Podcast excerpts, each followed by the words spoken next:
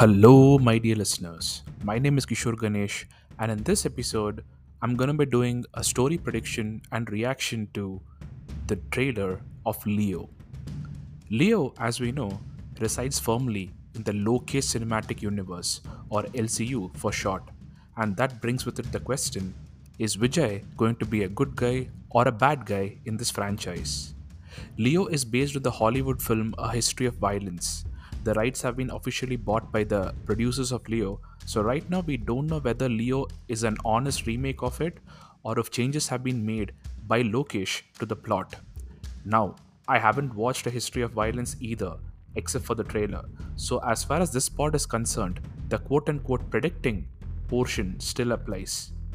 Purely from Leo's trailer, the story can go two ways.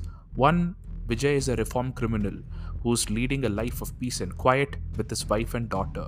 Or two, there are in fact two Vijays one a criminal and the other a good natured doppelganger who's mistaken to be the criminal.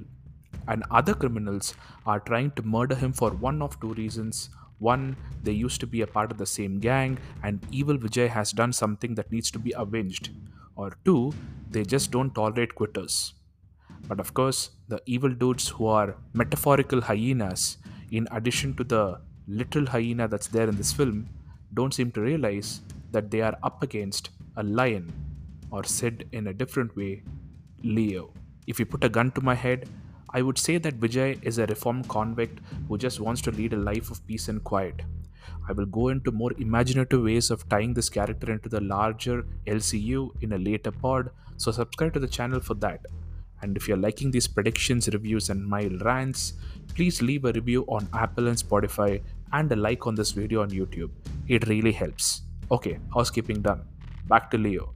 The trailer for Leo worked big time for me. There is enough meat to tell us what the basic plot of the film is, but simultaneously, there is a lot that is not obvious. All the major characters and some of the hero moments find a place in the trailer, which will both excite the moviegoer who is just curious and will entice the LCU nerd to speculate. Overall, a good trailer that's big on content but not very high on quote unquote mass. But I think the movie will ensure that the mass is in place. Once again, my name is Kishore Ganesh. This is the Vocal About Visuals podcast, and thank you, my dear listeners, for your time and for listening.